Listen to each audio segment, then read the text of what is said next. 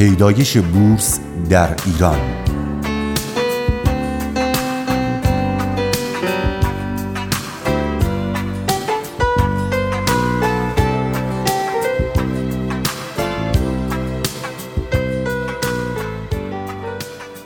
در سال 1315 شمسی فردی بلژیکی به نام وان لوترفلد مطالعاتی درباره تأسیس بورس در ایران انجام داد.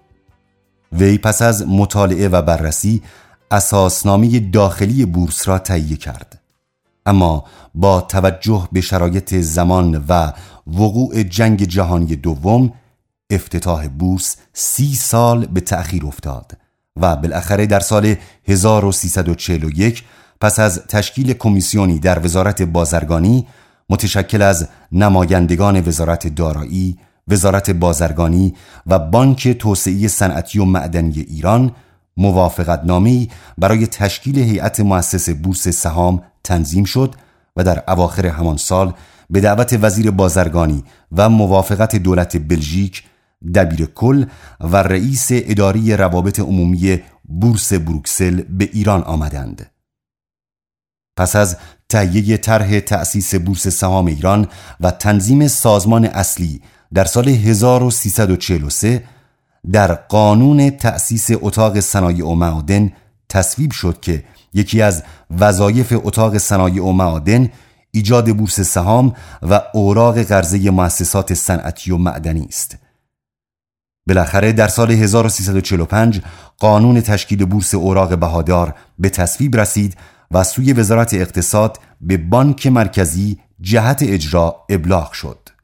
پس از تشکیل شورا و تعیین هیئت مدیره فعالیت بورس در 15 بهمن ماه سال 1346 در تهران با انجام چند معامله بر روی سهام بانک توسعه صنعتی و معدنی به عنوان بزرگترین مجتمع واحدهای تولیدی و اقتصادی آن زمان آغاز شد. با توجه به گسترش بازار اوراق بهادار و لزوم ایجاد نهادها و ابزارهای جدید در این بازار و نیز نارسایی های قانون تشکیل بورس اوراق بهادار.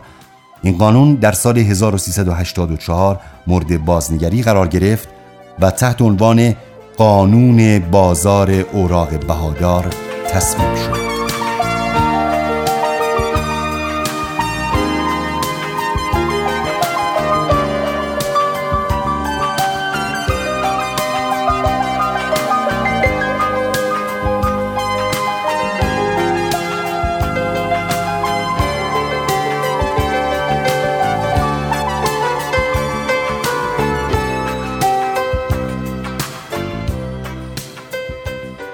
بورس به عنوان یک بازار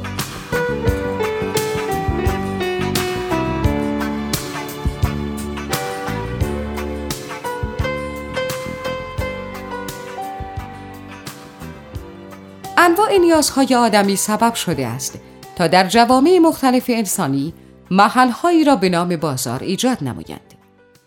بازار مکانی عمومی است که در آن خریداران و فروشندگان معاملات خود را مستقیما یا از طریق واسطه ها انجام می دهند. بازار می تواند مکانی خاص و یا شبکه ارتباطی مانند اینترنت باشد. در بازارها به طور کلی دارایی های مالی و دارایی های واقعی مورد مبادله قرار می گیرد. منظور از دارایی های مالی دارایی های کاغذی است مثل سهام و اوراق مشارکت. و دارایی های واقعی دارایی هایی است که ماهیت فیزیکی دارد مانند خودرو، املاک و مستقلات، وسایل منزل و غیره. بورس ها نیز از جمله که این بازارها هستند که در آنها دارایی های مختلف مورد مبادله قرار می گیرد. بورس ها به طور کلی به سه دسته عمده تقسیم می شوند. بورس کالا، بورس پولهای خارجی و بورس اوراق بهادار. در ادامه به شرح هر یک خواهیم پرداخت. یک بورس کالا بازار خرید و فروش کالاهای معین را که به طور منظم و دائم فعال است بورس کالا می نامند. در این بازار معمولا کالاهای خام و مواد اولیه مورد معامله قرار می گیرند. نمونه هایی از کالاهای واسطه ای مواد خام و مواد اولیه مورد معامله در بورس کالا عبارت است از نفت، کاکائو، قهوه، زغال سنگ، گندم و غیره.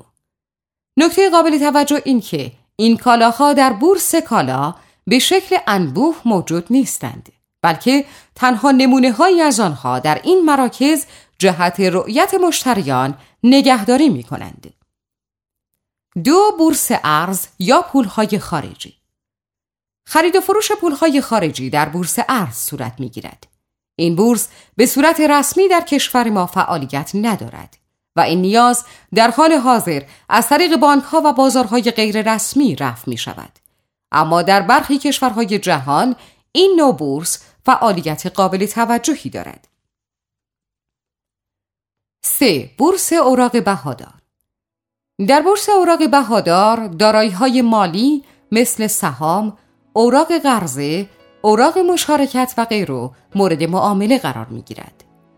به بازار خرید و فروش اوراق بهادار که به طور رسمی و دائمی در محل معین تشکیل می شود بورس اوراق بهادار گفته می شود. رسمی بودن بدین معناست که بازار بر اساس قانون اجازه فعالیت را دریافت کرده است و منظور از دائمی بودن این است که فعالیت این بازار محدود به زمان خاصی نیست بلکه همیشگی و به طور دائم فعال است.